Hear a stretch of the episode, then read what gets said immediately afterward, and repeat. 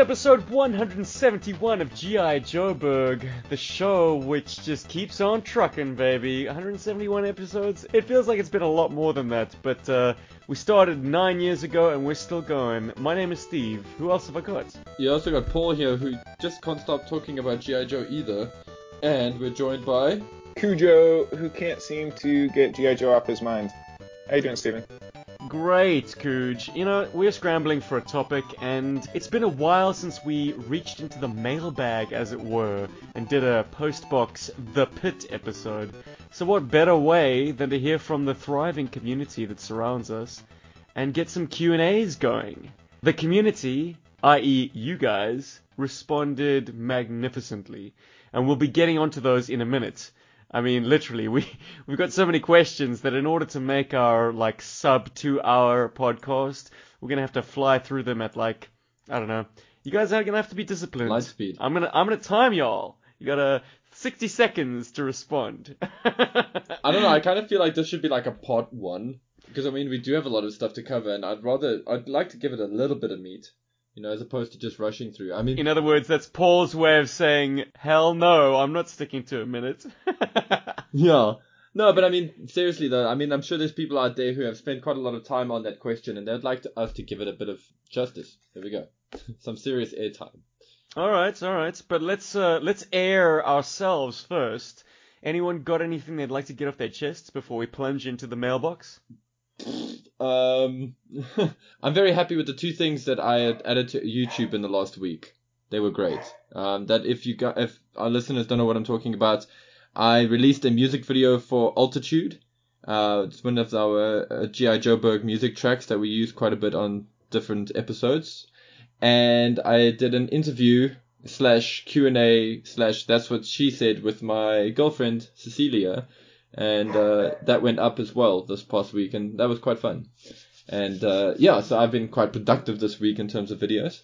So yeah, I'm feeling quite good about those. I'm re- I really enjoyed making them and popping them up, and uh, some of the responses have been fantastic. Excellent. Yeah. Cooge, what you got for us, brother? I did enjoy that video, Paul. It's pretty Thanks, good man. tunes. Let's see. Well, I do want to drop a little bit of context. It's a Sunday morning. It's overcast. And I'm enjoying a strain that's actually new to me. It's called Durban Poison. Now, let me drop some context. yeah. Its, its characteristics are energetic, uplifting, and euphoric. Uh, it did originate in South Africa in the city of Durban. So, have you guys been to that city? And do those words match up? Energetic. I don't know, man. I, I fail to see uh, pot smoking and and energy um, as complementary terms. Uh, Yeah. Anytime I've dabbled in the stuff, it has put me right out. Case in point, JoeCon 2018, Saturday night when everyone, everyone was getting their jollies, Stephen took uh, something, and that was the end of his night. because, I mean, in in my defense, it was a 14 hour flight, an 18 hour drive, and two days worth of JoeCon to that point, which had really kind of Yeah. taken it out of me. I Yeah, think you I really was asleep too that night. no, that was not Durban Poison though. Um, the city of Durban. Any words about it? Uh, yeah, I, I would say uh, Durban is definitely the, the big place for the end of year jam. So like uh, when it's uh, year end, that's where all of the kiddies and their families go for, for Christmas holidays. They love going to Durban. And then the various beaches in Durban, Umhlanga and Ballito and all those places. So it gets very energetic at that time of the year. Durban's laid back, but not laid back like how Cape Town is laid back, to be fair. And it's very industrial for a for a port town. However, it does have a beachfront that is very reminiscent of the Miami beachfront. In fact, so much so that if you if you look at our beachfront or the Durban beachfront and you take some photos of it and you hold it next to Miami, Florida, or that one famous um, strip in Miami, Florida, yeah, you you actually see that they're quite similar. The the neon is the same, the architecture is the same, the colors used for the buildings is the same. It's almost like when they when they built that place, they were trying to be Miami. It's random. yeah. Cooch, I know you like your architecture, but uh, there's definitely a British colonial slant to Durban. But I'll say it's like being recolonized by Africa. By that I mean Durban is it's kind of disheveled now. It's kind of being reclaimed by the jungle. It is in the tropics. It's banana Mm. country, and it is. It's incredible to see how, you know, things are just being swallowed up by green. I, I'm in Durban, guys. You know, it's kind of interesting. Uh, a couple leaps there. If Durban is like Florida, I think uh, Dexter, that TV show, took place in Florida, but they filmed that in Long Beach. So technically, I am in Durban. Aside from that, I did have the pleasure of attending the virtual JoeCon put on by uh, What's on Joe Mind this week. You've probably seen podcasts drop it in your feed. A lot of good interviews. Uh, the name Arun Singh comes to mind. Tweet game strong. Cheers. There was a lot of people that turned up for the convention, and I talked with Mike and Rob. And uh, first time I chatted with them, brothers, and I did talk myself into some corners, but uh, for the most part, that was a damn good chat. And if you haven't caught it, uh, definitely step into it. And I will add a, a black book wrinkle. Let me take a breath real quick. Let's see. Bubbles. we started we started talking the black book a little bit and we talked the desert scorpion because he does find the pages and uh, i was kind of chatting up the the uncertain nature of like the characters and this is one character that when we started out when paul was coloring him and stuff like we both kind of started liking the character more than the maybe the protagonists themselves but Mm. i wanted to create a character that confused everything basically think back to the pages. When the Steel Brigade touched down, Dusty's looking at White Lightning. That's already a triangle. White Lightning shares the water bottle with Dusty first, but she leaves with Cujo. So I mean like there's a lot of confusing psychology going on and with the Scorpion, you'll notice that he never insults anybody. He's never on the attack. He rolls up on the army guy and he says, "You can't handle me." He goes in there and uh, White Lightning says, Can you see to our guest, my love? Psychologically, I wrote him ambiguously. And of course, you know how, how he ends up. So I think anybody who's been on the pages of the Black Book, look at the Scorpion again. You'll notice that he never really was the bad guy. That's all. Can I add something quickly just to go in with your Durban poison comment? Please. I'm rolling right now. Yeah, please. So, uh, just a warning to parents. The following may be unsuitable for your children. okay, so we ran out of cigarettes in my household, and as did my girlfriend. And uh, we were scrambling to get our hands on cigarettes. And just to give you some context, in South Africa, because of the lockdown, uh, cigarettes and alcohol may not be sold, which is completely ridiculous. Um, but that's not the conversation right now. The conversation is that we were stuck uh, up shit creek without a paddle with regards to cigarettes. And so we had resorted to our plan B, which is rolling tobacco, which was actually quite rad. It was awesome until we ran out of papers and we couldn't get papers anywhere. And then uh, we found a really cool tip on the internet, and Cujo's going to love this. So we figured out how to smoke not only tobacco, but tobacco mixed with a little bit of rooibos tea through an apple. So that was my DIY for last week. Thankfully, the next day we received cigarettes. We, uh, one of my contacts came through. but wow, that was rough. Anyway, just thought I'd share because that was pretty nuts, and it goes with some Durban poison there. It's very outback of you. You ever smoked through an apple, Cooch? Uh, I, I know I'm, I, I'm equipped, but I've seen people do it. it I, look, I, it, it is creative. I think in my misspent youth I did it once. Interesting. That's all I can say. Or at least two members of this podcast have then, which is Just uh, which is don't don't be eating the apple afterwards. yeah. Is there any Oh. Joes that light up? Ah, surely, surely, footloose, bro. When? I'm I'm just postulating, and very possibly rock and roll as well. at the very least. Yeah, I mean, I'm sorry, but you're not in a Surferosa band without hitting some kind of blood. Uh, So- I, I, I, I'd like to think that uh, Shipwreck is a pipe smoker. Yeah. Yeah. I can see Come him on Night Watch doing that. Yeah. Yeah. And Keel-Haul probably likes a, a cigar from time good to old time. stogie. Yeah, yeah, Yeah. yeah, that's what I'm thinking. Flexing on the checkmate, Discovery checkmate. Guys, uh, getting back to Virtual JoeCon, uh, while the entire panel on What's on Joe Mind are assets to the community, anytime Mark Weber opens his mouth, I mean, maybe it's suicide talking about another podcast on this one, but uh, Mark Weber is an ex Hasbro employee, and man, he has the career trajectory that we all perhaps wish we had of like being G.I. Joe die-hard fans and then ultimately getting to work on G.I. Joe for Hasbro. His insights are gold, pure gold.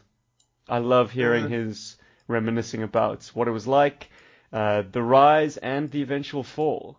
Because as you may or may not know, he's ex Hasbro, which means he was, uh, uh, what was the term they used? Has been? Something like that. oh man. But, uh, he's great. Another podcast I'd love to shout out before we reach into the mailbag at long last is Order of Battle. Friend of G.I. Joeberg Jason and his buddy Joel have a fantastic and very well balanced collectors podcast between the two of them. With the occasional That's Jason Merrill's one, hey? Correct. With the occasional Yeah. cameo Yeah. from Jason's son and hmm. Chief Playmate. It is a fantastic show, very professionally presented. Hell, it's riveting just hearing them talk about ordering pizza. Because they are, I mean, Jason particularly is very good at attending local conventions. Their insight into collecting is second to none.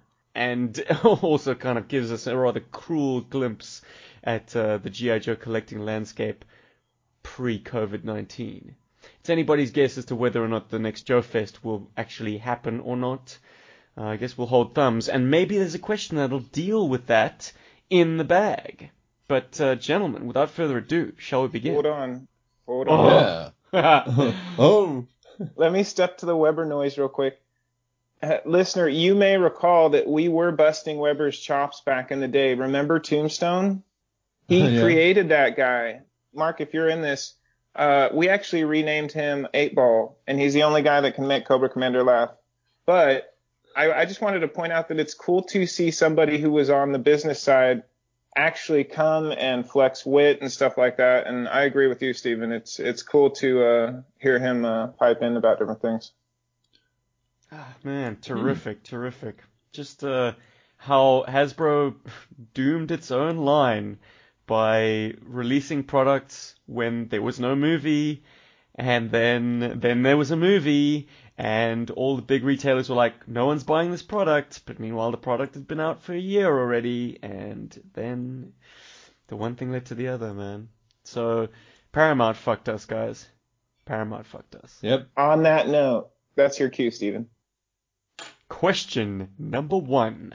I'm not going to do this randomly. I'm going to do it by social media platform. We start with Instagram and uh, another friend of the show and former guest, Mr. Bart Simon. He wants to know what things do you love the most that people hate or think you're just crazy for loving. For me, it's the Armored Tech Star Brigade guys. Love those guys. They were my Iron Man action figure trope before Iron Man was cool. Rob and I had the full set, and they had jet boots, and they were fully capable of stepping out of the airlock into space. We would do very alien esque, like sort of infiltrations to messed up moon bases and stuff. Uh, we would fight bats soaring through the heavens. They were fully armed. They had computer scanners and readouts on their head up displays. They were just the coolest toys to play with. So, limited articulation be damned, man. Rob and I love those toys. Next. Cool. Uh, I'm gonna ring in. Uh, I think one of the big things that I really love, uh, that a lot of people like facepalm. I really dig uh, Crystal Ball and Crocmaster, um, as well as Raptor. I really love those oddball Joes, and a lot of people I know don't dig them, and I think they're such great toys. And these are characters I've recently come to really, really love. I'm not talking about recently, like as in the last few months, like in the last few years, as an adult collector. I've just been totally blown away by them, and I love them. I think they have so much potential for awesome characterization, and and the sculpts are really great, in my opinion. And uh, they've just been really fun toys. Uh, so that's that's one of those for me. Cooge. I don't know. I I, may, I feel like I may have to take a flyer on this because I can't think of something that I like that really repulses people. I don't know. I got nothing, Steven. Keep going. All right, so it's uh, Crocmaster Crystal Ball et al. for Paul, and the Star Brigade armor figures for Steve. Uh, Range Viper Rob, or Range Viper 84 on Insta says, Can you decipher the Black Book for me? Ha ha ha, just kidding. I'll, I'll figure it out in a few years. His real question is, what video games are keeping you busy these days? I'm a Switch guy, Ooh. but a few years behind. Zelda, Hollow Knight, Ori, and DBZ Fighters for me. Nice choices. Sorry. Hmm. Okay, Mr. Gaming, you can lead the charge on this one, Paul. Yeah, um, so I was very lucky pre-lockdown. I managed to get my hands on the new Doom Eternal, which has been so good. I've been playing Doom Eternals pretty much the whole time during lockdown when I've had like an hour or two just to get away from my computer. Um, I've been enjoying that. Uh, it's fantastic, by the way. I still actually haven't finished it, and not because it's too hard. It's just because it's one of those. I know as soon as I finish it, it's over, it's done. Um, and I don't know if I will replay it again. So I'm doing every little like thing. I'm going. I'm trying to uh, get a full like, completionist sort of playthrough, like getting every item, trying to find every Easter egg, do every challenge, etc. Uh, so that's been great. It's also been really great for my mood because uh, sometimes during this lockdown, it's been a bit frustrating, you know, and, and work stuff sometimes is a bit frustrating. So I need the I need a Doom to take the edge off. And the other game I've been playing, um, uh, that I've been able to play with my girlfriend is Streets of Rage 4, which is such an amazing game. I mean, if anybody out there likes Streets of Rage, you know exactly what I'm talking about. Streets of Rage 4 is uh, the the best sequel that they could have ever made. It's kind of like the Sonic Mania of Streets of Rage. It's just it's got everything that fans love. It feels great. It's tough. It's fun to play. Wow, love it. And that's the other game I've been playing. And that I have been playing over and over again as well. It's just been fun to just also use to to blow off a bit of steam and whatever. I'm a retro gamer at heart. I was gifted a PlayStation Mini by Mr. Paul Lopesher before I left the country a year ago. And my go-to at the moment is twofold. The the one is a little bit of web swinging fun with the the Activision was it Neversoft? Yeah, Neversoft Spider-Man. Uh, love that game. It takes me back Such to being game. 16 years old again, as does, and it's very appropriate given uh, the, the current situation in the world, the world of survival horror that is Resident Evil 2. Resident Evil. Oh, I can play that all day, man. I did a playthrough of Resident Oh. Evil, and uh, the sequel was primed, and I'm very familiar with that game, so it's it's great fun to rediscover and also to go down memory lane, man. It takes me back, really does. Hmm. Cooge, how about you, buddy? Mm, I can definitely relate to the. Uh, I spent one summer just like religiously playing Resident Evil 2, Unlocked Hunk, Tofu, the whole nine. Um, nowadays, I'm. I think I'm a handheld gamer these days. There's a there's a new handheld that just came out called the Evercade. It's just now on my radar. It has an Atari Lynx cartridge. Did you guys ever? Nobody ever played I- the Atari Lynx out there, maybe, but that No. was my handheld. Um, so I think I'm gonna. I got a birthday coming up. I might get myself an Evercade with uh, an Atari Lynx cartridge and just call it a day. Nice, dude. Yeah, the Evercade I think is t- uh, perfectly suited for somebody like yourself who's not like this hardcore gamer. It's a really great little retro console. If our listeners don't know, it's got a NES attachment, a SNES attachment, uh, a Mega Drive attachment, Commodore 64 attachment, and the um, aforementioned Atari Lynx attachment. And uh, you can buy those. I, I think that you buy those separately. So you buy the E- unit and then you buy those. If if you're looking Yeah. for a signal boost, you got South Africa and Long Beach in the house. Why don't you uh, send one down? We'll, uh, we'll definitely chat them up. Cheers, guys.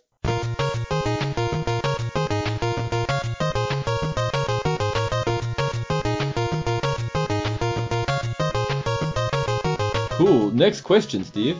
Reaching into the Twitter mailbag, we got our buddy They Gone. And he wants to know what was the most controversial thing you ever owned? I'm gonna sort of narrow the, the lens a little bit. What was the most controversial toy you ever owned? Is that too narrow? No, I think that's actually better. You guys can answer it however you like, but I'm going to say that the very first action figure I ever ordered online happened to be my very first female G.I. Joe, and that was Lady Jaye. Shortly after that, Rob got Scarlett, but he would always leave it at my place. And I must say, having female action figures at that time was controversial. We were young teens, and like that just opened itself up to like a whole new range of game types. You heard? I must say there was one point in my GI Joe toy playing career where Scarlett and Lady Jaye were both members of some kind of vice squad. and I'll leave it at that. Random. I was kind of saying when I was short ladies, the AVAC pilot kind of looked like a lady a little bit. Just saying. wow. Controversy indeed.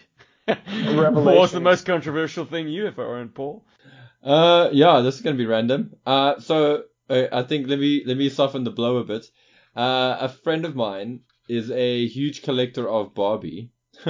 uh, so much so that he he makes yes he you know he makes these huge dioramas and he's built this whole like royal family sort of um law around his Barbies. Uh, he and and also he's a jeweler, so he makes jewelry for them, etc. Uh, it's crazy. I mean, listen, it's actually it's kind of cool in its own way, uh, because that's what he digs. He you know he loves it. That's what he does.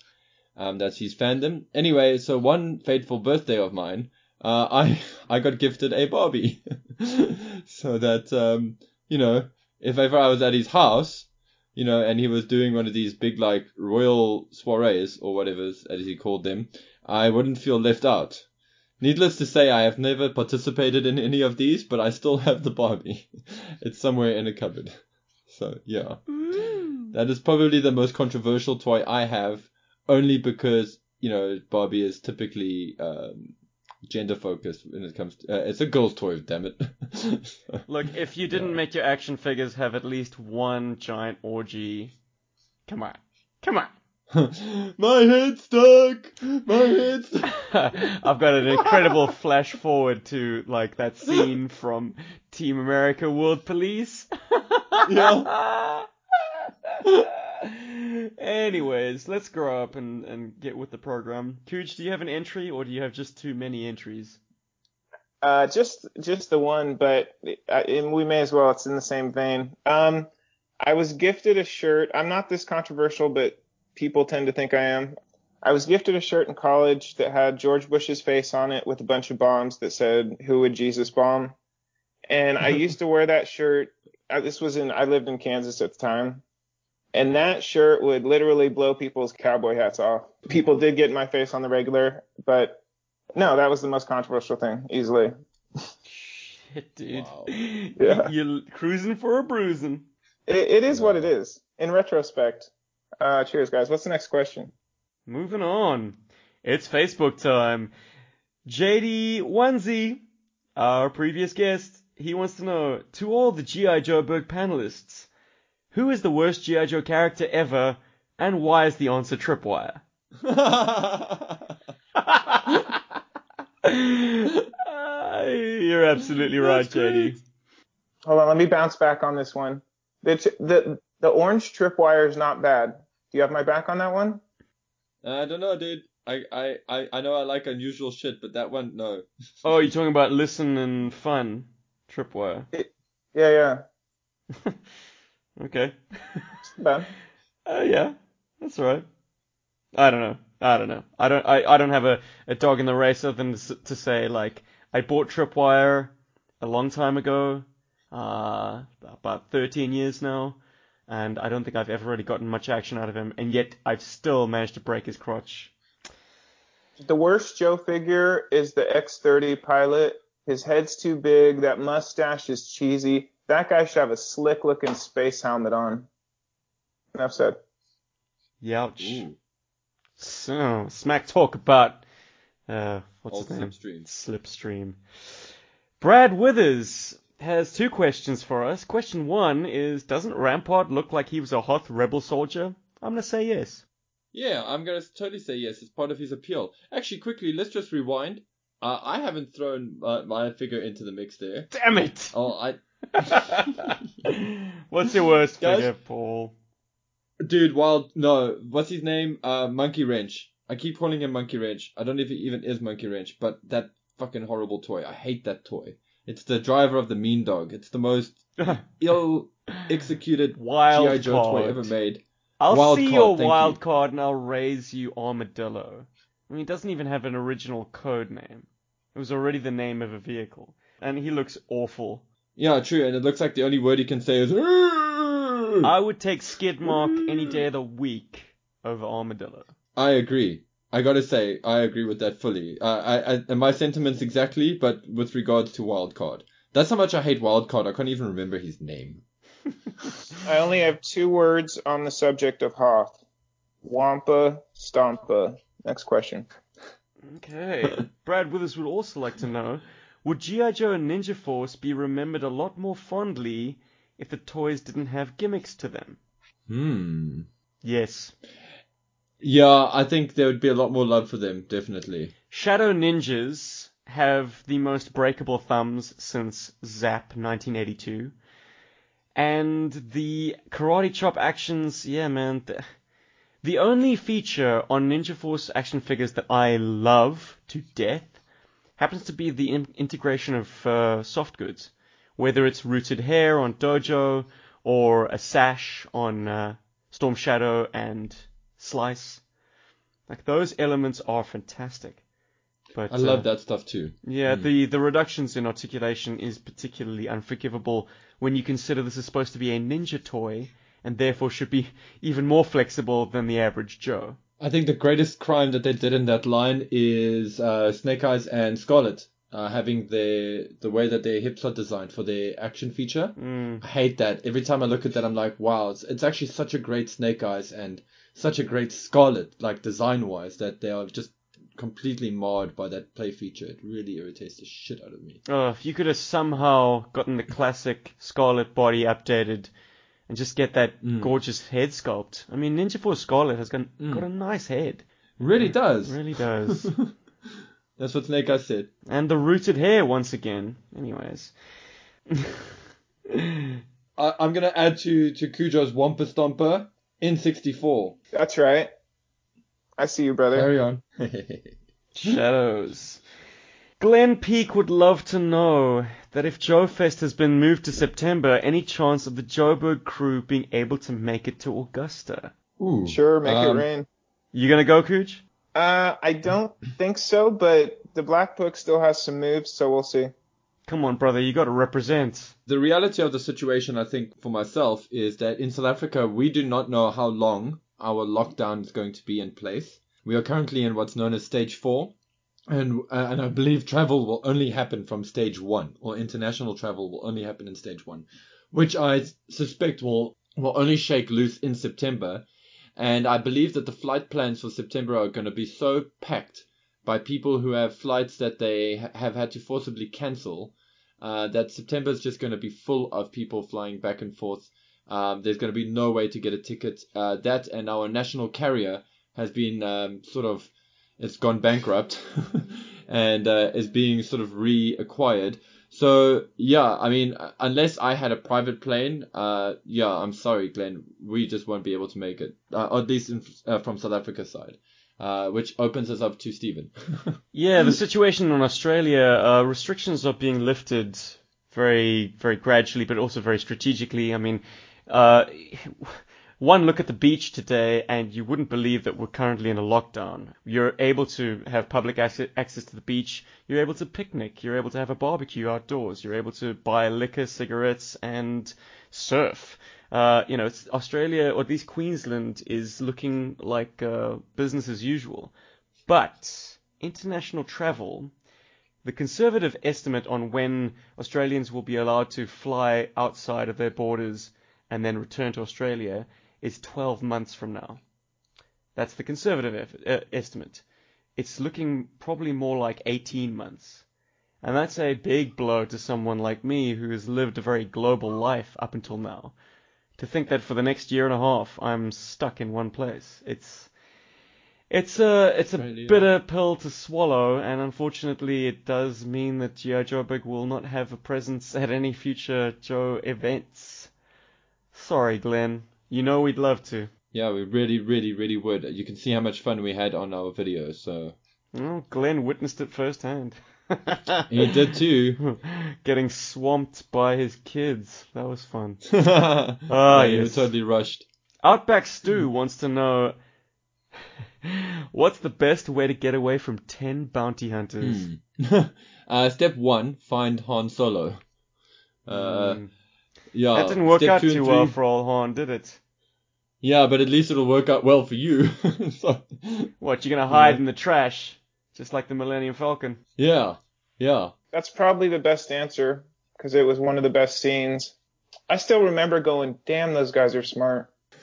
I still go. I think we need advice from like Snake Eyes, Spirit, and Tracker on the matter. You have to Hmm. cross that river several times and definitely shake cayenne pepper onto your trail to put off the dogs. Yeah, and everything and I ants. know about uh, evasion is uh, is based on GI Joe file cards, man. You gotta flip the, the visor down, and then Boba Fett, doot, doot, doot, doot, doot, doot, doot, and then you hear the engine. It's quite a it's quite an odd question though if you think about it because like if he had said like how would you like escape law enforcement then we'd be like oh yeah it's easy you know you, you know because we live in South Africa so we all like but bounty hunters those guys are like those are legit you know those are people that are getting paid to find and catch you Well, all I can say is uh, our best wishes go out to Outback Stu. I hope he can evade those ten bounty hunters, man, or at least cut some kind of side deal that. Uh, Let me let me boil it down. How do you evade ten people that are watching you? You change the music. You act like you're their boss. You walk in the room. Hey, what are you looking at? Get back to work. Yeah, of course I'm supposed to be here. That's how you do it. oof. All fetch right. me my bong Yeah. Don't know how that'll work when the the entire office uh, knows that you've got a price on your head and they're all willing to collect. But uh, Outback Stu, as I say, I wish you well with those bounty hunters, brother. James Gaultier, what's the worst accessory slash weapon you disliked getting when they went to the sprue tree? Ho ho ho! That's something. I'm gonna say uh, anything that required a backpack to make sense like Toxo Viper's weapon, which I still can't quite wrap my head around what it does. Gas gun, submachine gun, both. Uh, and Incinerator's flamethrower.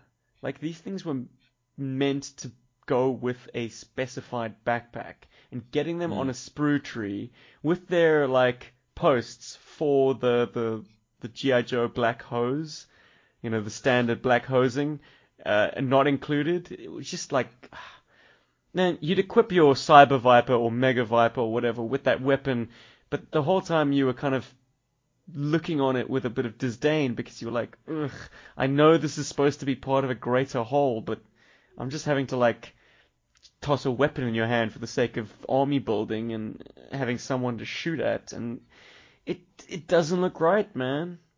Weapons need to be signature, and they need to be a complete accessory in and of themselves. Anyway, that's me. hmm I really hate that um, MP5 that they used to have. It has like a very square um, foregrip, and it's like it's slightly oversized. It's the shittest gun on the whole weapon tree. I hate it, hate it, hate it. It never really quite sits well in the hands of the GI Joes because the the grip is just a little bit too big, so it kind of it just never looks right. It always looks skew. I hated that gun. Like I still hate that gun. Every time I see it, I'm like, Bleh. I hate that more than what uh, Steven said, which is saying something. So You hate what I say? no, Cooch, I think weapon trees were long after you, brother. Right, you are. But this is a good moment to say that I am once again returning to Durban. Next question.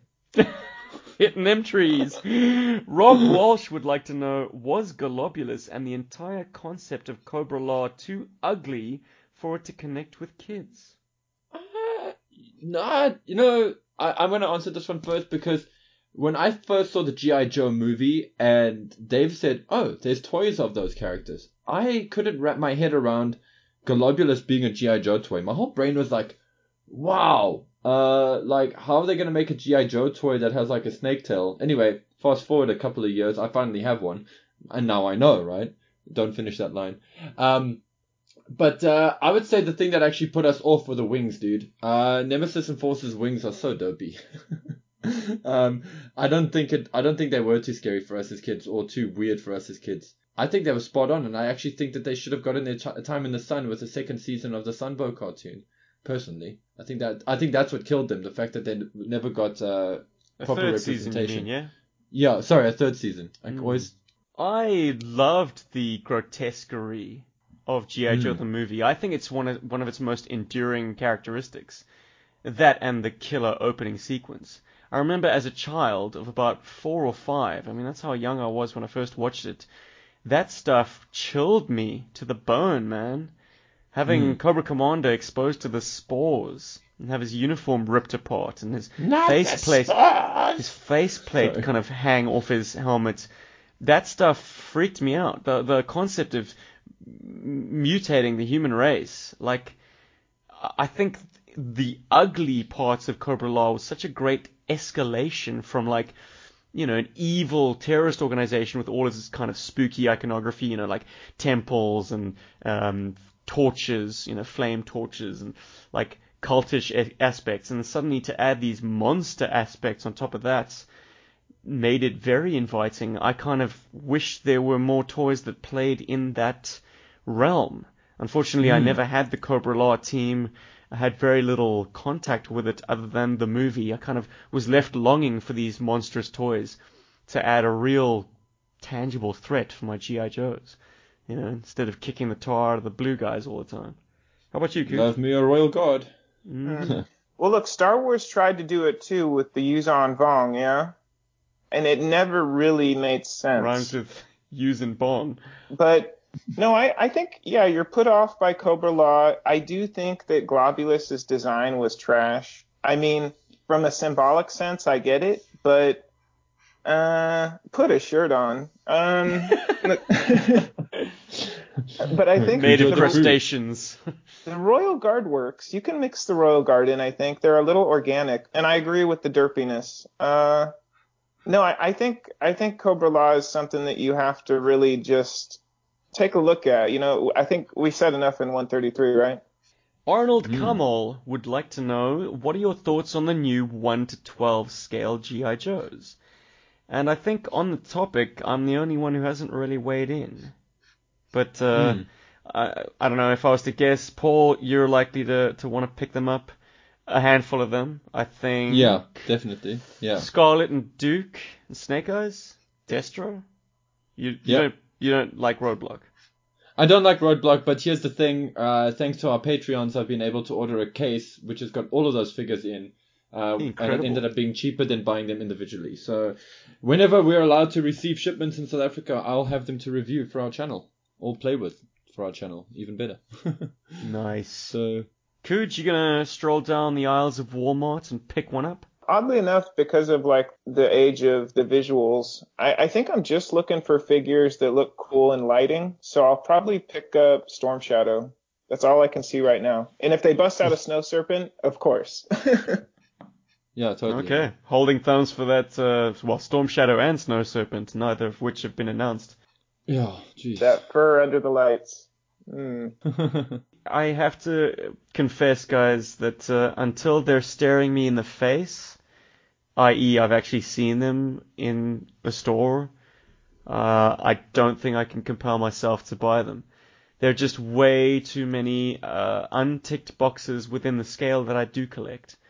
Just tonight, I missed out on something that I I was debating whether or not I wanted to mention this, but like, I guess I should.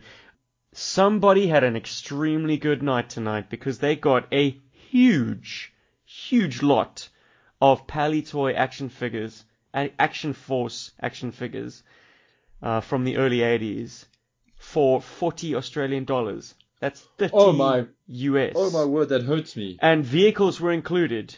A Shadow Track, the MMS, the SAS MMS. Yeah. No Robo Skull, okay. Okay, fair enough. I would be reaming myself over that. But the vehicle that really, really irks me that's that someone walks away with tonight, uncontested. There was only one bid. An uncontested bid. Sold for 40 Australian dollars. Disgusting. But the vehicle itself is something that I'm reading about currently in the pages of Battle Action Force, and that is the SAS Panther, which is the black vamp with rubber tires and yellow accents.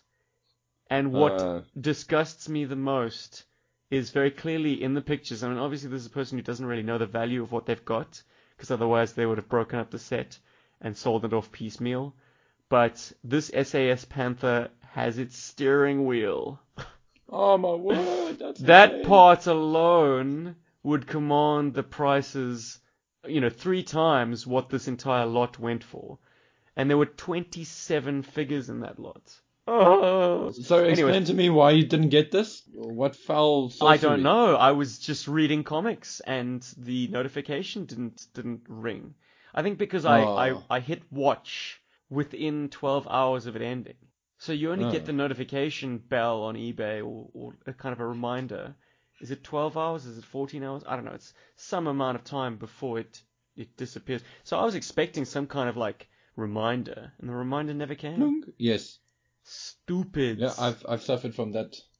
I mean, even if I had contested that bid to the tune of like 20 additional dollars, it would have been well worth it. Anyways, that's just how the game goes. And uh, the lesson to be taken from this is how can I possibly divert myself in the direction of 6 inch Joes when there's so much stuff out there that I desperately want way, way more than Joes that don't fit my chosen scale?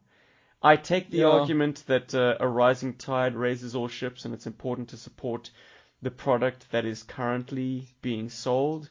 But that is exactly why I'm holding thumbs for the GI Joe Retro Collection, or GI. Joe Evergreen, whatever you want to call it. There, there's a question about that coming up, gentlemen. But I think it's time we move on to our friend Mr. Jim Godfrey, Yeah. always asking the sharp questions. So prick up your ears, boys. If you guys were to revisit the classic G.I. Joe Joeberg episode 25 topic, points for guessing what that was, do you think your personal movie pitch ideas will have changed over the years? Can the 80s centric Joe movie concept be beaten? I say no. But I uh, agree with you there. Cooch, since you weren't around for episode number 25, won't you give us an opinion, brother? Hmm. I would have to go back and listen to that. I actually was uh, looking through. I think I came on in the 40s. Uh, Um, give us your pitch, anyways. What is your ultimate G.I. Joe movie? Brother, that's an episode unto itself, really. I know, But right? And it I would like to listen to 25 and to hear what you guys said, and then kind of do a, an episode standalone. I think right now you could do a modern day Joe that would hit so damn hard. Look at it through the lens of They Live and kind of Paul Aller's take. That's all. Ah, yes. Our enemies are no longer Hydra. Our enemies are now totalitarianism. The mili- military-industrial complex. Mm. Maybe it's a bit on the nose. the Joes being the outsiders. Yeah, no, it's compelling stuff. I would um, enter a, a second option or third option at this stage. My first, obviously, being hell yes, set GI Joe in the late Cold War era, pre-cell phones. The Tomcat was ruling the skies. Computers still had to be carried around in uh, entire suitcases. that's my era, man. That's when GI Joe makes sense, and that's where Cobra makes sense. Comes comes as the sort of third faction between the the East and the West. But failing that, and riding the tide of popularity that is things like Stranger Things, I would do a meta story about you and me growing up in the 80s as kids and playing with the coolest action figures ever created. Uh, I don't know if you guys remember The Secret Lives of Altar Boys. Um, no, actually, sorry. Well, it was a film that played out on two planes. You'd have this interesting story involving these total comic book nerds who were actually a- attending like a convent school.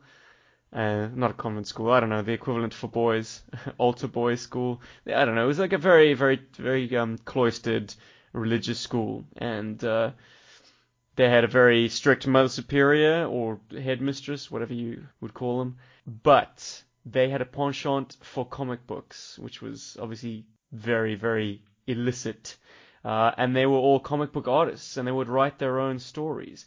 And so you would alternate between the real world stories of these boys and their trials and tribulations within this very conservative society, and their imaginative world, which was actually presented in animation, where each of them was Right. represented by the cool, like, avatar, and they'd go on adventures to try and defeat this evil, demonic Mother Superior. Like an indie flick from like 10 years ago. More than 10 years ago, buddy. I remember I seeing do this when I remember was in school. Yeah. Mm. So I would Sounds propose a world where we would flash between these children who are essentially our avatars, you know, they're it's- they're they're living out our youths, and then their imaginative world that they flip into when they have GI Joes in their hands.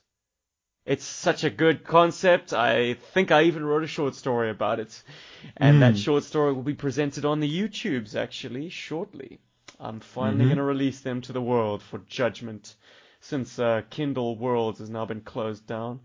So, Jim, if you want to know my movie pitch, uh, it's going to be falling into your ear holes pretty soon. And eye holes. Take, oh no. yeah, yeah, yeah. There'll be some accompanying artwork from Mr. Paul Lobsher. Excellent, Yeah. excellent. Forthcoming Thank you, T-shirt, you. I hope. Yep, Magnus yep. Lauglow would like to know what kind of stories would you like to see in G.I. Joe comics?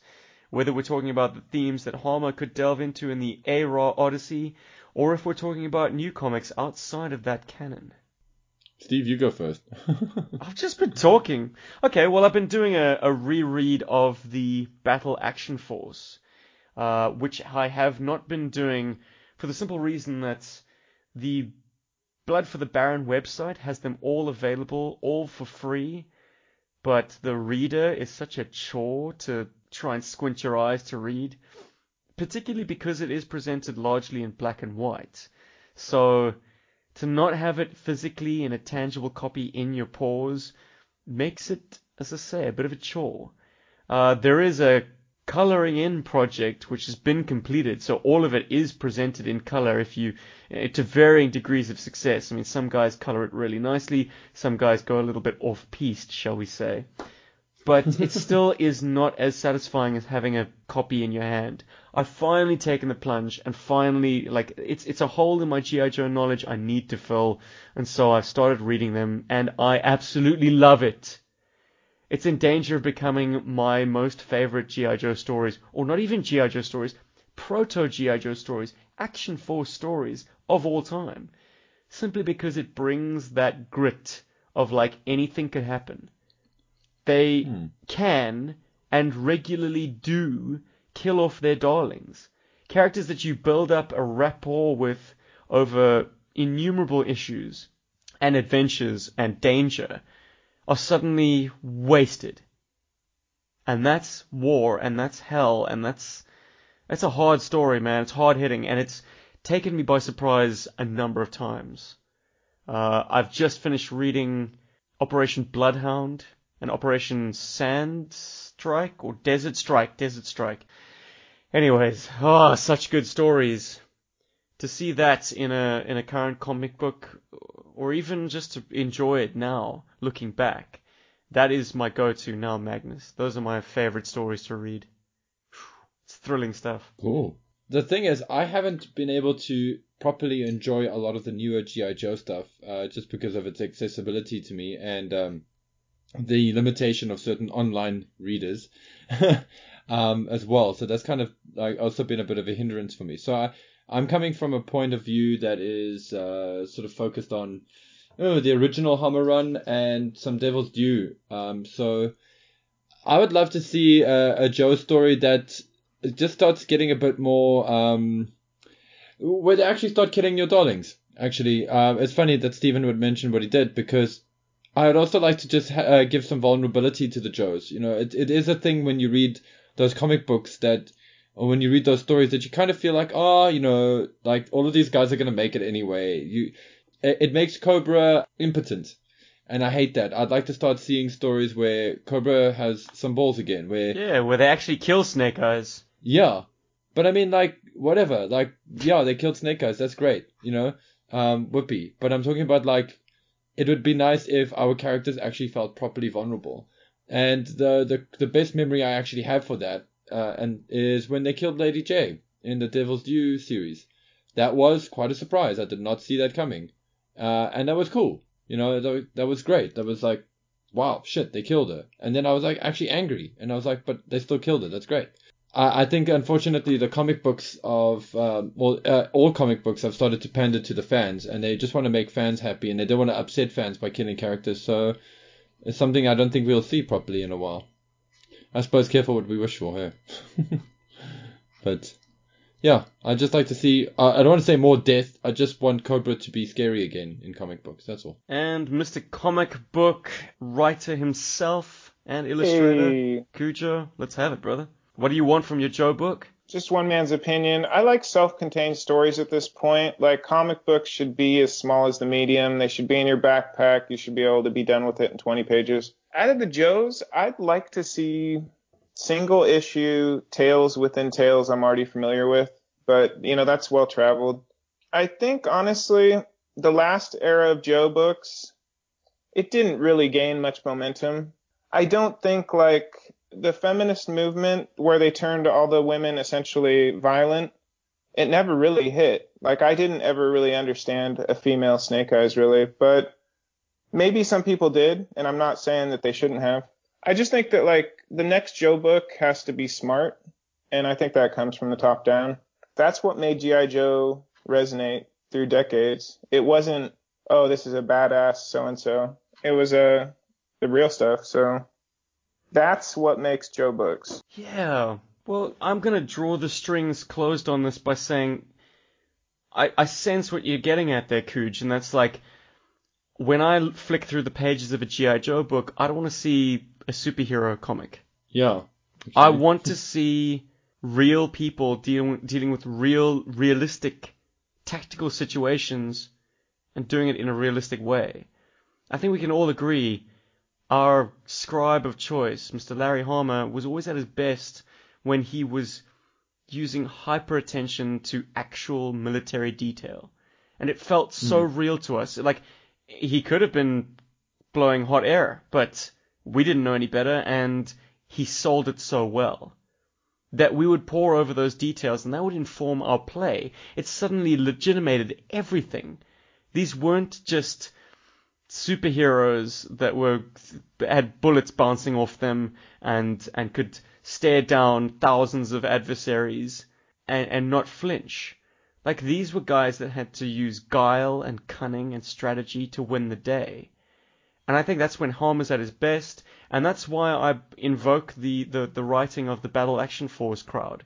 Because they were all Oh. writers from the sort of the war. you know, they all wa- wrote those very realistic war stories. And they brought that lens and applied it to a kid's property, a toy line. But a soldier property nonetheless. So why dumb it down?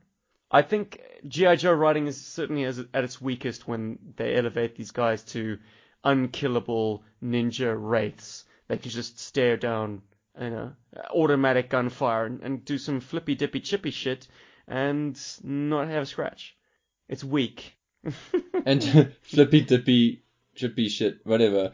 Um, to add to your point, Steve, uh, I think guys like Larry Hama and some of the, the the gentlemen and ladies probably writing the Action Force stuff were trying to write uh, stories that would um, discourage the reader from wanting to be in war. Versus um, how a lot of the modern stories are, I don't want to say glorifying war, but they are making the comic books action movies, uh, which is safe war. It's war diet, war light, sugar-free war. So So thematically, you'd like like G.I. Joe comics to just have balls, right, Paul? Don't dance around the issues. just balls. Okay. Yeah, like yeah, stop like yeah, there's some great stories out there that can be told and just, you know, use G.I. Joe as a cautionary tale again. That kind of tell us like these like you were saying, these are people that are really hardcore They actually have a very difficult life. And yeah, Cobra's scary. And, and At the risk of wandering the streets of Durban for too long, should we head to the next question? Or Sure, sure. we sure. should. I, we I should just, totally I, do that. I, I mean, it's a complex question Magnus asks, and I really wanted to do it justice. But something that's just occurred to me now is just like the Chris Claremont X-Men run, where you don't just see the X-Men fighting the villain of the week. You actually see quieter, introspective moments. I think I'd Mm-hmm. like to see, as we pose at the top of this topic, which of the Joes like to suck down on a stogie at the end of a hard day? hmm Like, which of them are pipe smokers? Which of them like something perhaps a little bit more uh, racy? Hey, Cooch. Uh, you know, just connect with them on a more personal level. I'd love a G.I. Joe book that just really dealt with their downtime at base, or their training exercises, or their romantic life. There's so many stories to tell, guys. We're barely scratching the surface, and maybe we'll never really, uh, outside of the realm of fan fiction, get down to those brass tacks. Anyways, next question. Magnus Fantastic, thank you very much. Cody Scalf would like to know, perhaps you could talk about how other Joe-related figures intertwined with your playtime. Ha! I know what he's getting at. He primarily wants to know how the Corps interacted with the G.I. Joes. Uh, we have spoken on this um, time and time again, but I mean it's scattered through the mists of time in multiple episodes of this podcast. So just uh, in brief, Paul, how did you integrate other action figures? Oh, jeez, I have to think. I think the Corps were always integrated into my play series because I was like, wow, I could get 20 of these for the same price as a Sonic Fighters uh, Cobra Commander. So they were integrated. Uh, they were they were more like stand-ins, I think, if anything. You know, trying to fill in roles that I didn't have before. Um, not all, sometimes shared bad guys, sometimes, but nothing uh, quite as involved as your playtimes. I'm I'm sure with them. I think Corps were just the cheaper GI Joes for me, and they had some great vehicles. I, I had a lot of fun putting GI Joes into Corps vehicles, namely that yellow Jeep. Ah, the infamous yellow Jeep. Yeah, for a time, Rob, L, and myself were pretty much done with Cobra. The outlandish uniforms, the garish colors. Uh, we didn't want that. We wanted a more real world villain. And I think the war on drugs presented that option. G.I. Joe were often tasked with daring raids into the South American continent to free hostages, topple dictatorship banana republics, take out fields of, of narcotics. uh, and the Corps were our go-tos for these kind of South American warlords. All led by an action figure that was played by Fox, if you're familiar with the Corps. Uh, we renamed him Carlos Duarte, the Scorpion, with a K. it's a good time. Tony Tanner was called Reza Ramon. And of course, we had an ex Australian SAS member called Boomerang Billy. He was always great fun. Boomerang, yeah. rang, uh, rang Billy, He was not a ranger. Not a ringer. Cooch, did you use the Corps or any other toy line for that matter, uh, similar to Joe in your playtimes? Barely any overlap. I did build some Lego constructs, maybe some subs for some figures, that kind of stuff. A little bit of robotics. One Robotech figure used to find its way into Cobra ranks. Do you remember that baby blue beetle butt looking thing? He's like a, he's a soldier for Robotech. The Matchbox toys. The early series or the later series? Early series. No, he had like Uh. a blue. He was light blue and he had two black slits on his like faceplate. Um, somebody can see him out there. But he used to kind of follow Cobra Commander around a little bit. But that was the same era as like fingerboards. So I think it was a Robotech figure riding a skateboard, to be honest. Bodacious. The Corps, the Corps figures, they they couldn't have been as interesting. They must have been just like red shirts, right? they had some cool weapons, dude. Mm. I mean, there was a time when they were just literally cannon fodder. You know, I'd have them like pre-armed and stacked into the back of a Corps APC.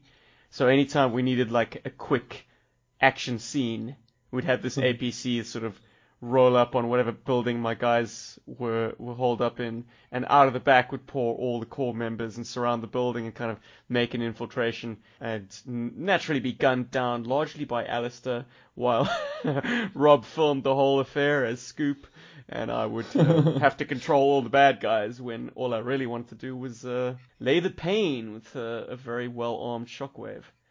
Damn, that's typically how these things played out. Mark van Leeuwen, the Lion. Uh, what are your thoughts about possibly the upcoming retro line listed on Walmart? Or was that already covered previously? We have not covered it previously, Mark. No. What do you guys think about this retro line? I suppose it's too early to say, but if it is what we're all hoping it is, it's a no-brainer, right? Gonna get in the way of me buying vintage figures, that's for sure. If they're good.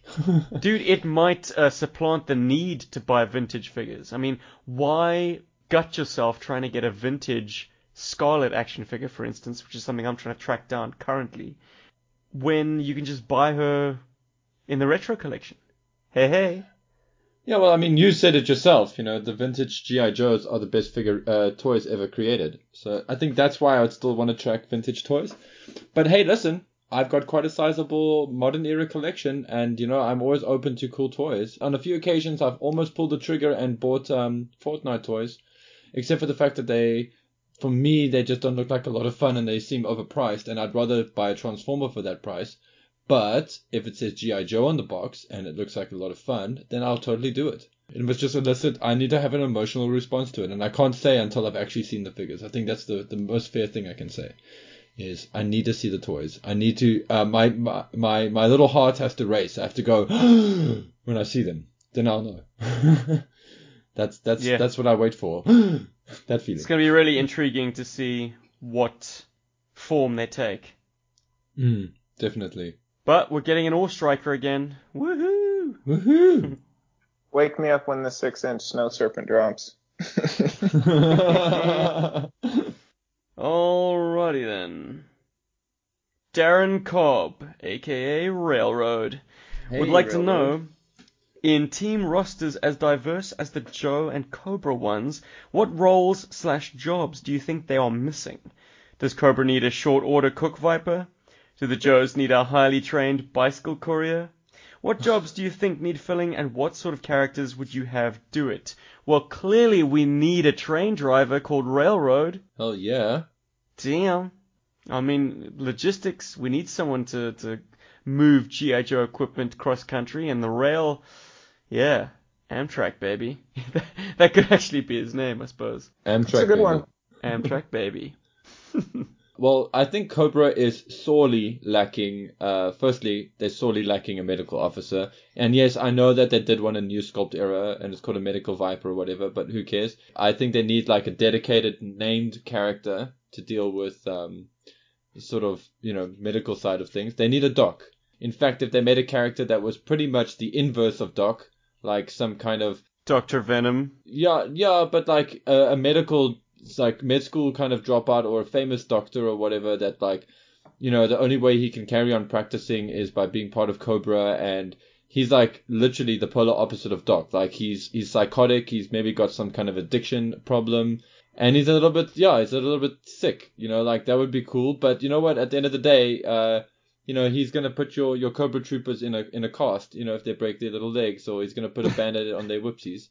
So um, And you know, replace their think O-rings. Cobra needs something like that. yeah, somebody to replace their O-rings. There you go. Dr. Sniggleton. I don't know. Uh, Has anyone ever established whether or not Dr. Venom is in fact a medical doctor? I always assumed he was. I think he his PhD is more like from science. Like he's more of a Hmm. like a science kind of doctor, not like a medical doctor, so to speak. Um, Okay. But I mean, he was making up plague toxins and stuff. I suppose that, Yeah. that is that is chemistry more than uh, than biology. But it's a little bit of everything. I also think both sides could use a dedicated sort of robotics guy. I mean, we sort of we're in the future now where there's drones and stuff like that, and I think it's important that both sides uh, have somebody who's a specialist in robotics. Actually, more GI Joe than Cobra. Cobra seems to Ah, have. but you're overlooking Robo Joe, dude. Wasn't he a robotics scientist before he uh, was raided by Cobra spies and left for dead? Well, there we go. We need his replacement, or we need him in a slimmer jogging suit. Because he's like, in my opinion, he's the best um, Star Brigade uh, armor armor ring thingy. Don't ever watch HCC's review of him then. I know, I know he hates it. I know he hates it like beyond words. But uh, I think it's a cool character, and I think it can be salvaged. And thankfully, he was one of the few that had two arms. So yay. I think we need an O-ring Roddy Piper Destro trainer figure with a cloth kilt. Can you feel it? Um, no, obviously the Joes need an occult specialist who can keep people like Crystal Ball and Dr. Mindbender in check. They don't really have Okay. like dedicated opponents, so that would be a good one. Something far less exotic. I often look at the shark and I say to myself, Deep Six is wearing a dive vehicle. The shark is not meant to open up underwater.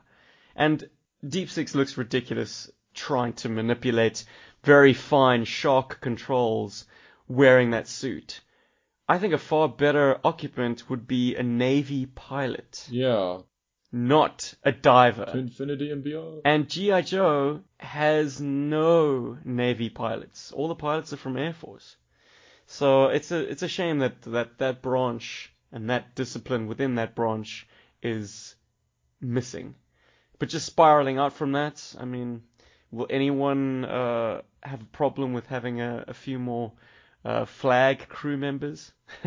it's a mighty Yeah. big playset, and uh, you're gonna run out of Joe figures pretty quickly if you're trying to sign actual named Joes to those positions. Like just a deck crew, someone to like use the paddles and like wave the Tomcats around or Sky Strikers around.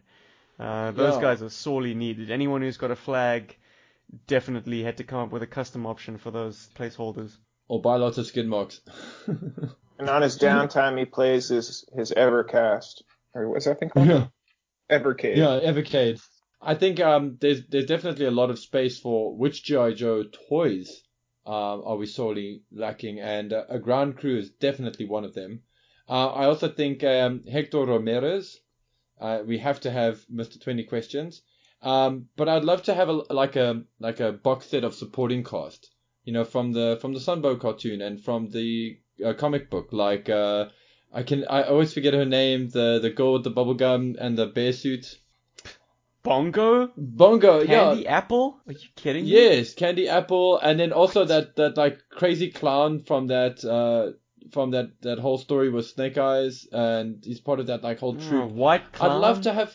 Yeah, Oh, I'd dude, love to before you get as deep as that, just give us a, a Crimson Guardsman in, like, the suit. and civvies. The pinstripe 1930s gangster suit.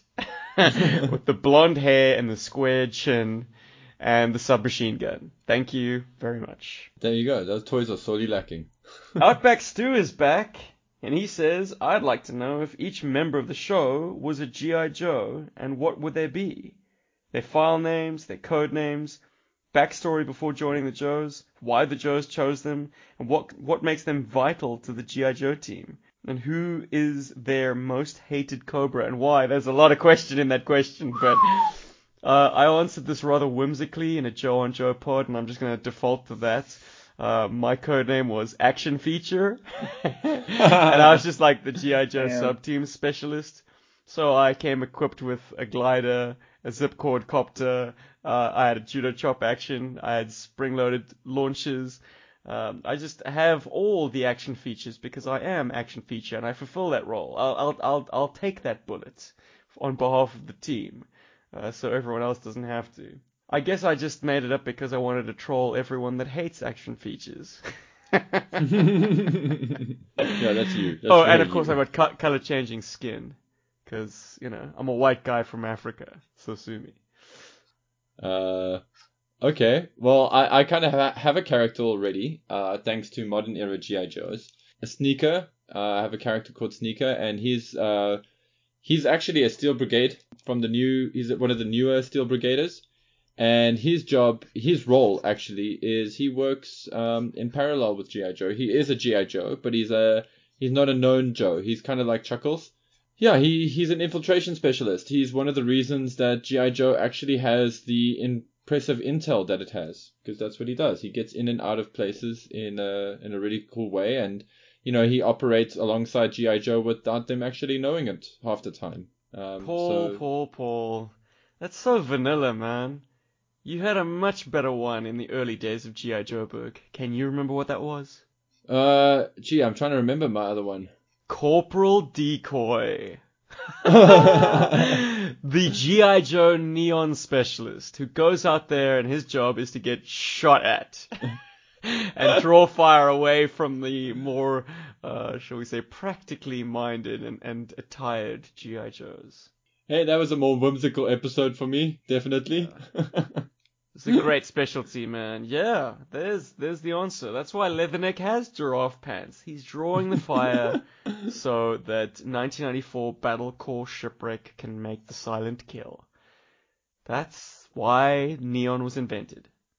and that's a sympathy kill. I mean, anybody seeing old Leatherneck in those pants just wants to kill him to put him out of his misery. So, it's, Cujo, what's yours? White Lightning. Yeah, uh, what's uh guy's name is Outback Stu. Oh yeah. If we were GI Joe, this ain't a movie, dog. Um, you hear us all the time, so I think uh yeah, our GI Joe specialties are on the record, baby. Who is our most hated Cobra and why? Fucking Saw Viper. Yeah. Okay. You're talking about the comic book appearances. Nobody likes a gloat. Jeez, who do I hate? Like, is Headman really a Cobra? Like, you know, and, and by that same by that same token, is Darklon really a Cobra? You know, like if they are included. I'm in gonna this, say no on both counts. Yeah, it's like, uh, who do I hate from Cobra? Uh, yeah, dude, I, Scar to a degree. Um, Scar. Whoa. Uh, uh, yeah, like uh, he's just a sniveling little idiot. I freaking hate him. Um, Scar? He's a Scarface, man. He's that uh, Cobra officer from the early, um, Oh, from some of the early issues. Jeez. Yeah, Okay. like I, I can't stand him. It just I wanted him to die. yeah, I can't actually think of any Cobra that I really don't like. I mean, at least like, uh, from a character point of view, except for Scar. Like he really irritates me. I'm like, die already. Doctor Venom is Scarface. another. Yeah, Scarface. I just always call him Scar because I was just like, fuck him. I don't even want to know his name. but yeah, he should have been a toy as well. I think he is. I think they did a modern era version of him. Yeah, it came in in like a six pack. There's one that definitely has scars on his face. I Uh, think. I still want a Doctor Venom. I'm Venom. not mistaken, either that or a comic book three pack. Yeah. Who's your most Yeah. hated, Stephen? Oh, I'm coming up with nothing, man. Uh, I I've got love for everybody, I guess. I look, I I think the Sea Slug is a particularly like whack design. Yeah, yeah. You know, I, I, I like I like purple on my Cobra Troops, but he looks like something out of a Flash Gordon comic It's a. Power Ranger, dude. Not a bad call. Yeah, Power Ranger villain, exactly. yeah. Quite possibly he was a lost Cobra-La design, and that's why he's a kind of like I don't know. You don't want to get kicked m- by those shins. he's meaty. I'll give him that. He's got incredibly big uh, uh, biceps by sort of 80s standards. You know, it wasn't the 90s yet, but he was. I mean, he definitely pumps up. Um, but yeah, those weird moth eyes. I don't know. As I say, it it feels Cobra-La, but then you can see his fleshy parts, and he's definitely human. So Mm. maybe he was meant to have blue skin. There you go. Citizens of Cobra-La. Steve Johnson would like to know what would be each of your official personal ride among the Joe or Cobra vehicles. Ha! Ooh. I think a Skyhawk would be kind of fun. It's got that jet kick, but it's also a VTOL. Hmm. Yeah. Yeah. man, and it's well armed. Aside from the fact that it has two rockets, it's got four guns, big old cannons underneath, and some uh, spray and pray machine guns in the sort of side nacelles. Fantastic. And then you go and, and make it the Sky Skyhawk, and it can repel enemy laser fire. hey, winning. Actually, I like the uh, yeah. It's like oh, for me, I'm so torn between a Skyhawk and a Locust, man, because they they both have like a similar kind of fun factor to them. Except I think a Skyhawk can get into more places than a Locust can. It can just get there faster. Yeah. and probably far less economically. I mean, pfft, yeah, as I've said on record before, where do you put the fuel in that thing? It's got two jet engines, pal. it's gonna be able to like take off, maneuver for 30 seconds, and then have to put down. Yeah, true, true. But I mean, let's let's open up the realm of possibilities here and let, let's throw reality out the window. Skyhawk, uh, if powered like like it is in the cartoon and in the comic book, yeah, hell yeah, what a cool vehicle to have. That would be my chariot. that or um, Serpentor's chariot. No, I'm joking. Skyhawk for me as well, definitely. In oh, fact, I even shut like up your face. Really? Pick the same one as me. Well, I mean, I wouldn't mind the Ghost Hawk, the upgraded version of it, the modern era incarnation. I really like that vehicle a lot, and I like that it's got a closed canopy. Cooch is Right. gonna say Havoc, because it's a land vehicle, and it's got the hover capability. Or, jeez, that actually would have been Rob's had he been here. Come back, Rob, we need you. Where art thou, Robert? What's it gonna be, Cooch? Night Raven. This No. is uh, episode SR 171, after all. Damn, I tried hard for that. I'm going to go basic and I'm going to end it on a little bit of a story time with a question that I got from YouTube. I think honestly, I want to ride passenger on the Stinger off into the sunset because those missiles hit harder than than the Vamp. It's black, has no doors, your hair is going to be blown around. Let's see, to answer any any comments on the Stinger as a pick? I'd go with the SAS Panther at this stage. No, dude, the Sting is great. Like, it's like a vamp, just with different colors and missiles. It's a nice Uh, ride. Yeah, it's a goodie. Well, I we are riding off into the sunset in the Stinger. You guys were in the back seat. Who's driving is the question. There's a back seat. Is there a back seat in the Stinger? Whew, it's the hot seat, dude. You let one of those missiles fly. A, don't fire a missiles. crispy. All right, you guys are on the You are- foot pegs. I'm in the passenger seat. Who's who's the driver? That gray guy? Is he just the Stinger driver? Yeah, Correct. That's aptly too named. basic. Mm. Well, he's he's actually called the enemy. Even more basic. Hmm. Well, it's, I guess it's appropriate that he's steering the steering the car right now. Beautiful. Let's hear from our buddy Robert Kalupitsan. If each of G.I. Joe book were incorporated in the comics, how do you guys do your origin and backstory? However, you can't decide your own codename, backstory, and rank, and how the other characters treat you with the other Joes or Cobras. It is your fellow Joeberg who will be giving those details and dossiers. They will be based on the real skills you have and personality traits and faction that you choose, as well as how the character's own personalities will clash with yours. Now, Robert, I think I'm gonna tap this one as a For future episode. Oh hell yes. It's been elevated. Because, I mean, we could give our snap decisions right now in the heat of the moment, but I think this is something that is best kept for a, an episode where all of us are in attendance, and we can have each other assigned a an author. So, for instance, it, it'll be kind of premeditated. Like, Paul will know that he has to author Rob's backstory, and I will know that I have to author Paul's, and Rob will know that he has to author Cujo's. Like that, that's how we're gonna play this. So Rob, I'm afraid you're gonna have to wait a little bit longer, but it'll be worth it.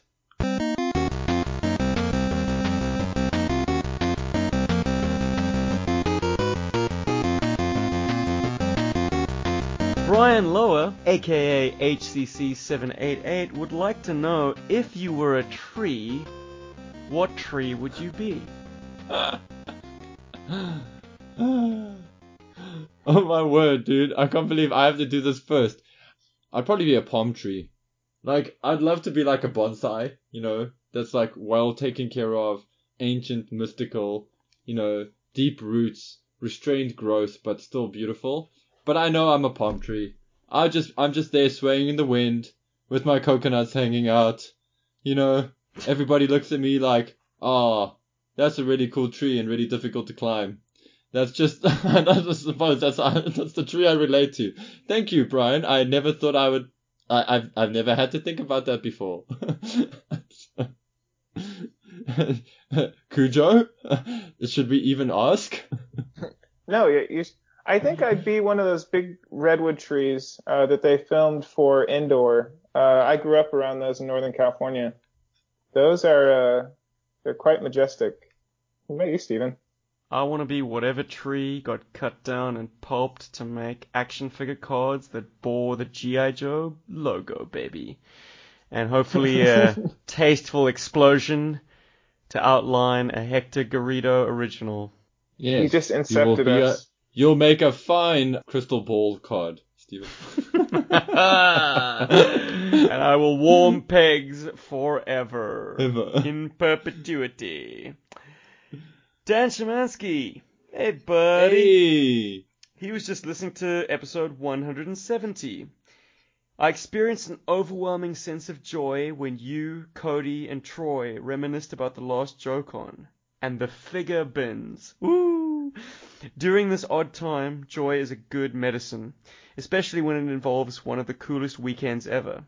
My idea, Hell yeah. JoeCon 2018, the one that got away.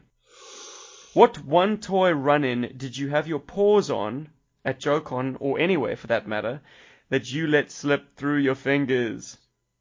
And you still think about or regret not pulling the trigger? Ooh. Uh. Yeah. Okay. So there are actually two because it's Paul, but uh, uh but it, it's a vehicle and it's a, a figure. So the figure is a modern era 50th anniversary Firefly, aka Ultimate Firefly. Just as the con, uh, as the con was closing up and whatever's, uh, Steve and I had to go for an emergency run to go and get some batteries for his uh, new Mauler purchase. And uh, just before we left, the dealer that we were getting the Mauler from had this wonderful assortment of modern era Joes. And one of the Joes that he had there was a 50th anniversary um, Firefly.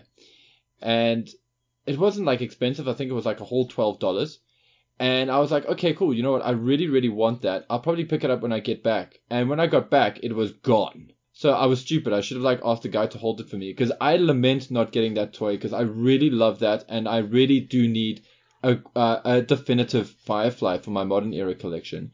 As for toys, um, I envy Rob's Havoc. I really should have tried to get my hands on a Havoc when I was at, at, JoeCon. You know, I saw a few and I was like, oh, you know, I don't know if I'm going to fit this in my bag and, you know, whatever's. And then I like ended up not getting it because Havocs were cheap, man. They were like between 15 and $25. Um, and I just lament not getting one of those because, yeah, I, Mm. I want one now and it's a cool toy. It was a whole twenty dollars to get Rob's, and that was twenty Yep. bucks. That was uh, our our ill-gotten gains, uh, courtesy of uh, Jim Godfrey's second Godfrey. place custom finish. So yeah, man, sweet free havoc yeah. for Rob. Whoa, where's Rob. Rob? For me, uh, I must say I. I obviously went to JoeCon with lists and lists of premeditated stuff that I wanted to get. Got very little of that, but got so much more in other ways. I mean, it, I came away from that place with a, a wealth of Joe toys. A lot of it donated, in fact. So, Mm. you know, I, I didn't have to outlay huge wads of cash, fortunately, at the show. Um, you know, it, it obviously was a massive outlay to get there and, and all the associated costs, of which most of them were taken care of by the Joe Fund Me, but obviously a lot of them was kind of borne by us as well. So I was happy to just walk out of there with what I with what I had. I really did not feel any kind of sense of regret. Obviously, you flip forward two years and you're bitter and twisted and filled with regret. You're like, ah, why am I gouging myself on eBay? That stuff was all just staring me in the face right then and there. Mm-hmm. But you know, there's a practicality that you need to appreciate, and we we had to travel cross country with our swag, and it was not easy. Uh, it was No. very hard at times. I mean, there were times when we were resorting to public transport and not taking Ubers everywhere, and moving with our enormous Joe swag times three was, yeah. Look, it's lucky we did not come away from those that convention with more than we did. Uh, and that's something that Rob would very quickly uh, remind us of if he was here right now. So I'm glad I can kind of speak for the man. But to cap it off, I wanted to get a Rattler because a classic Rattler was something I sorely lacked. The Rattler used in the Atlantis Factor was Rob's, and it was the G.I. Joe version from 1997. So I was like, there's a majesty to that jet that you need the original to really truly appreciate. Lo and hmm. behold, my prayers were answered by Ronald Hoff, the expert action figure restorations guy from the Netherlands, who hooked me up with a beautiful European version of the Rattler, which has the most exquisite blue. So that story definitely has a happy ending. And yeah, to try and move cross country with a Rattler in your luggage, um, that's a particularly fragile piece, and I, I, I would have hated myself if something had happened to it. I mean, it was bad enough me sort of ferrying a mauler with with very very very very ginger kit glove. But uh, to, to try and spread my attentions over a mauler and a rattler and this heavy other backpack and bag and stuff, yeah, something would have had to give. I still love Rob for that, man. You know, when that lady tried to put her stuff in our overhead luggage compartment and your mauler was, I, I think, I, no, I don't know if your mauler was there. I think it was stowed under your chair or stowed under Pal, the chair. the in mauler was on my lap from taxiing to landing. Uh, that mauler never left my lap. But I, I gotta say, uh, Rob was the best, like, security guard slash watchdog for our toys because I had a ton of stuff in bags uh, in our overhead compartment. Like, uh, it's just toys in a, in a, literally in a shopping packet. And a few other things were up in there. And this one lady kept on trying to put her bags in our overhead stowage. And when it was lights out on the plane, uh, we were all asleep. Uh, well, I wasn't. I was watching uh, something on my iPad, and I sort of see her, see this movement on the corner of my eye, and I'm about to say something, and Rob looks like he's half comatose, and he goes, "No." no. and she like, myths. she kind of got a bit of a fright, and she was like, "Oh, I'll put it in the next person's overhead storage." Love that. Jeez. Cooge, how about you, man? Was there one that got away? Was it? Oh, it was the the Worms Commander with Ascot, the FSS guy. No, I thought about that, but we did get some tasty uh, Adam Rich's art, and so I do I do have the Worms officer. Actually, every every month that I flip the calendar, I put his picture up in front of the uh, the new calendar picture. But uh, no, no regrets. Uh, I think I got that, and I got a Word Burglar T-shirt, so it was a good trip. Nice. I'm sorry Dan didn't follow up with his one that got away. Uh, I know he picked up a pretty sweet Sky Raven, and that's a that's a nice score, and he was very pleased to tell me about that. But uh, Dan, if you want to follow up uh, by giving us your one that got away, man, we'll commiserate with you, and maybe hey, maybe you've tracked it down in the intervening years. Damn, it's been years since JoeCon. What a time! What a time! Yeah. He's got a follow up question. He saw in another group that he thought uh, this was a good enough topic to not uh, let slip by, and he is really, really interested to hear your answer, Cujo. But what figure that did not come with an animal companion would have been enhanced by coming with one? Cooch, do you want to lead the charge, buddy? Hmm. I've been strolling on the streets of Durban, so you're asking me to march right now. I'm I'm, I'm gonna take a breath on this one. Paul, do you have anything off the bat? Who who could have really benefited from an animal companion? I, I actually, you know what? I think Bazooka could have actually benefited from an animal companion. I think Bazooka's just like the kind of character that just having an animal companion with him would have actually made him a very fun character. You know, could have had like a raccoon or something called Boom Boom or something. You know what I mean?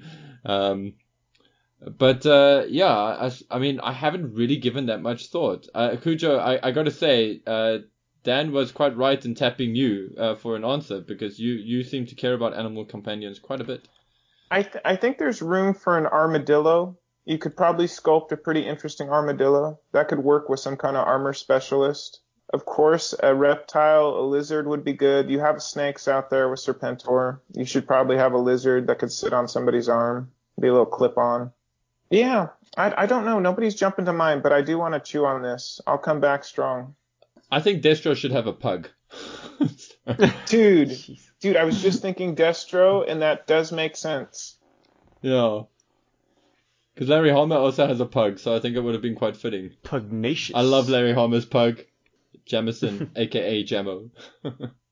Why not just fill out the rest of the 87 Freak Squad with with uh, animal companions? Crystal Ball could come with an owl, That's pretty cool. and uh, Big Boa could come with a boa constrictor. Maybe he already has a big boa. Maybe that's where he gets his code name from. I just I just think like you know he's got this gigantic muscular snake draped around him, which is actually trying to squeeze the life out of him at any opportunity. But he's like, oh, I still got it. You see. And yeah, I mean, having an owl in any kind of Dio setup with Crystal Ball would enhance him. Like, he's the kind of figure that is really cheaped out by his lackluster accessory. yeah. I mean, what he's what he's supposed to do? Use it like a Captain America shield? I mean, it's I suppose it's a hypno shield, so it's got hypnotizing properties, but like in terms of a real world prop for the guy that he can actually just kind of have on his gauntlet or have in his uh, sanctum, just kind of Mm. prettying up the place. Mm. Speaking of Lady Jaye and Scarlett, break out the hypnotizer. Sorry, guys. You're so dirty, Cujo. Oh damn. Yeah, Yeah. dude. Uh, as I say, young teens with female action figures. We'd never taken on a kind of a female persona before in playtime, so it was, it was, it was weird. Well, was interesting.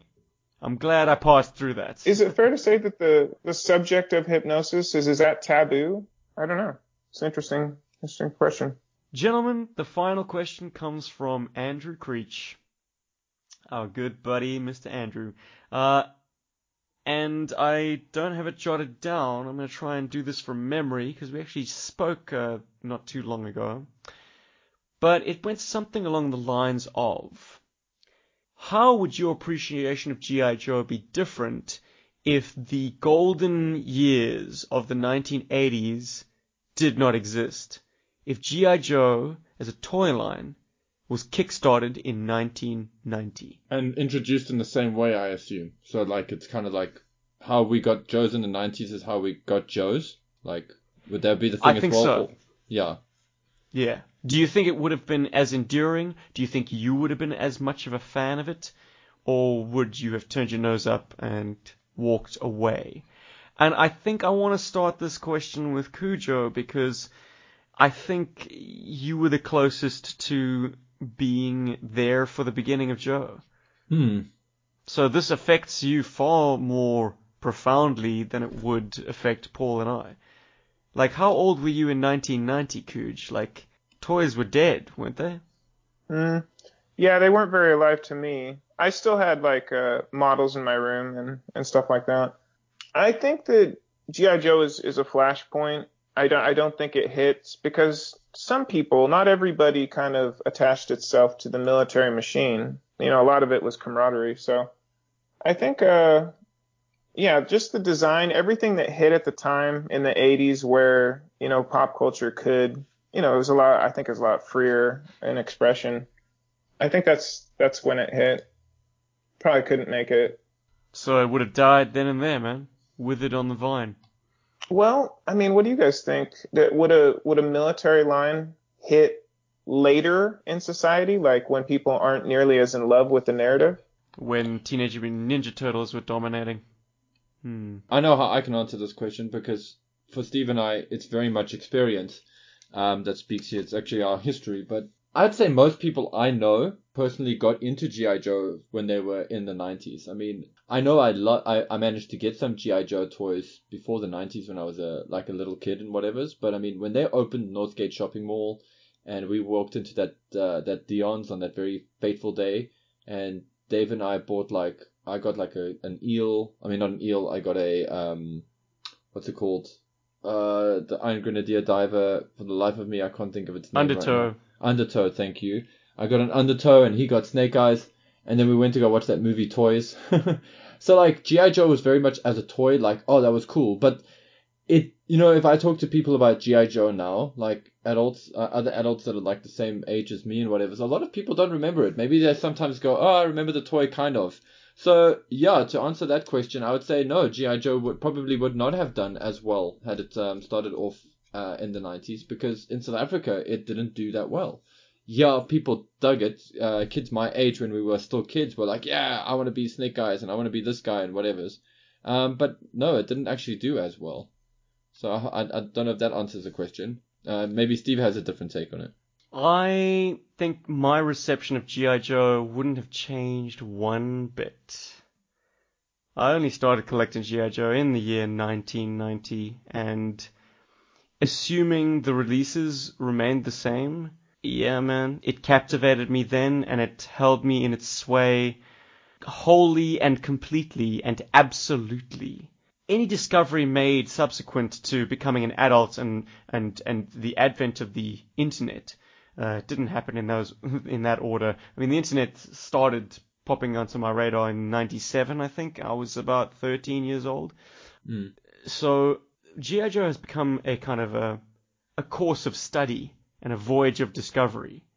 Uh, thanks to the doors of the internet kind of being blown wide and being able to reach back and uh, thanks to yojoe.com and various other avenues and, and see the old cartoons and see the old toys and even through the miracle of eBay own them too.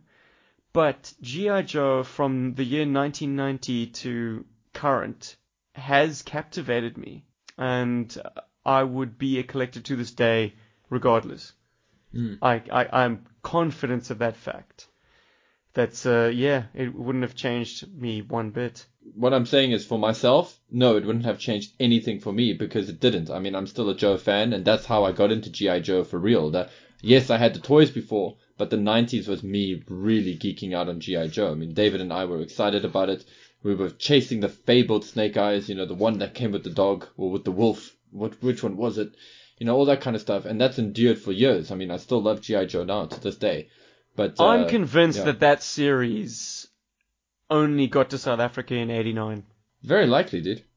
Very Yeah. likely. That's my belief. Because I remember seeing them at Pick and Pay in 1990. So you could get 1985 Snake Eyes, the version 2 that everyone loves, in the 90s in South Africa. That's how delayed we were. And so that's how our reception of G.I. Joe has trickled on in years to the point where, you know, Paul and I can be a decade younger than like our fellow Joe fans, and yet we are still as swept up in it as anyone. Mm. Because, I mean, we had the delay to thank for allowing us to, like, you know, have a taste of the really good stuff. Uh, to add to that, Michael Kerrigan, uh, my other GI Joe friend uh, from school, who uh, whose condo I I own, um, or originally owned, um, and who owned the Tomahawk. Uh, his brother Richard had that Snake Eyes, the wolf, but lost it when they went overseas. Like he brought it with him on the plane, and he lost it somewhere overseas. But he got it here, uh, and his brother is only a year older than I am. Hey man, if you want any evidence of Snake Eyes V2 being in South Africa or not, just check out Bid or Buy. Hmm. He's there. Yeah, there you go. I mean, you know, I liked mine because it felt more sentimental. But yes, Stephen's right. It's empirical evidence. hey man, I didn't actually see it myself, but I do recall seeing Airtight. I remember seeing Shipwreck. I remember seeing Dr. Mindbender. I remember passing hard on all of the above. Instead, I went for Monkey Wrench and Lifeline and Mainframe. And Iceberg. Oh yeah. Gentlemen, that concludes our Q&A session for this evening. I hope we managed to get everyone's questions in. If you were missed, bring my attention to it somehow on the socials and we will get around to it in a future episode. This has been fun. I think we might do it again sometime. I, w- I would still love to try and do one of these Q and A sessions as a YouTube thing, like as a live stream. Uh, just because I think it might be more, uh, uh, not more fun, but I think it'd be quite fun for our guys. Maybe they can ask us like questions, live questions, you know. Paul, since uh, HCC is not so big on the live streaming, uh, the way is open for you to launch that live stream, man. I'm sure I think we should do it, people's yeah. questions to high heaven. Because I asked our Patreons if they would want me to open up my mystery, don't, don't, don't spoil it for them, my mystery G.I. Joe vehicle that I've got here, my mystery vintage G.I. Joe vehicle, if they wanted me to do a live stream of it or like a, a proper pre-recorded video. And, and they all voted that we should do a pre-recorded video. But I still want to do something cool for the live stream. And I've got a, a full playthrough of the video game, of the arcade video game, G.I. Joe the arcade game. And um, I just wanted something else so that I could have something fun for our people to look forward to. So Why don't we do an artwork live stream this Friday? Uh, okay, so Friday is a little bit tricky for me at the moment. Oh my God. Uh, if, no, no, no, we should out. do this, guys. We should do this. Um, it's a little tricky. Fridays are a little bit tricky because of uh, certain like sort of social concerns. Um, because it's actually become the only evening I get to really see Cecilia. Um, so I would actually vote for a Thursday if possible. She might not be into fossils, but she digs the bone. Doot, doot, doot, doot, doot, doot, doot, doot. Well, she might enjoy a live stream conversation. You never know. No, I think she totally would, but I, I, I would like to run that past her first. You know what I mean? So like. Yeah, of course. It's a team. Wow. It's a team. You know, we're a team. Her and I are a team. And she's generally down, but yeah. In closing, it's been a lovely night in the streets of Durban. Thank you guys. You're talking about Cooch, it's 11 a.m. Oh, well. You must go for a bunny chow. If you ever find yourself in Durban, go and rock yourself a bunny chow. That will change your life. I would not be walking the streets of Durban after dark, uh, after having some Durban poison. You Hell need to no. have your wits about you, man. Hmm. The jungle Uh, might be encroaching on that city, but so is crime. Yeah, It Durban's rough, Africa eh? after all. Yeah. I think that qualifies for a Durban hashtag. It's 4 a.m. in Queensland. It is uh, 8 p.m. in South Africa. It's 11 a.m. in Long Beach. I think it's time At the tone. to say goodbye. Yeah. Adios. Au revoir. Cheers. Peace.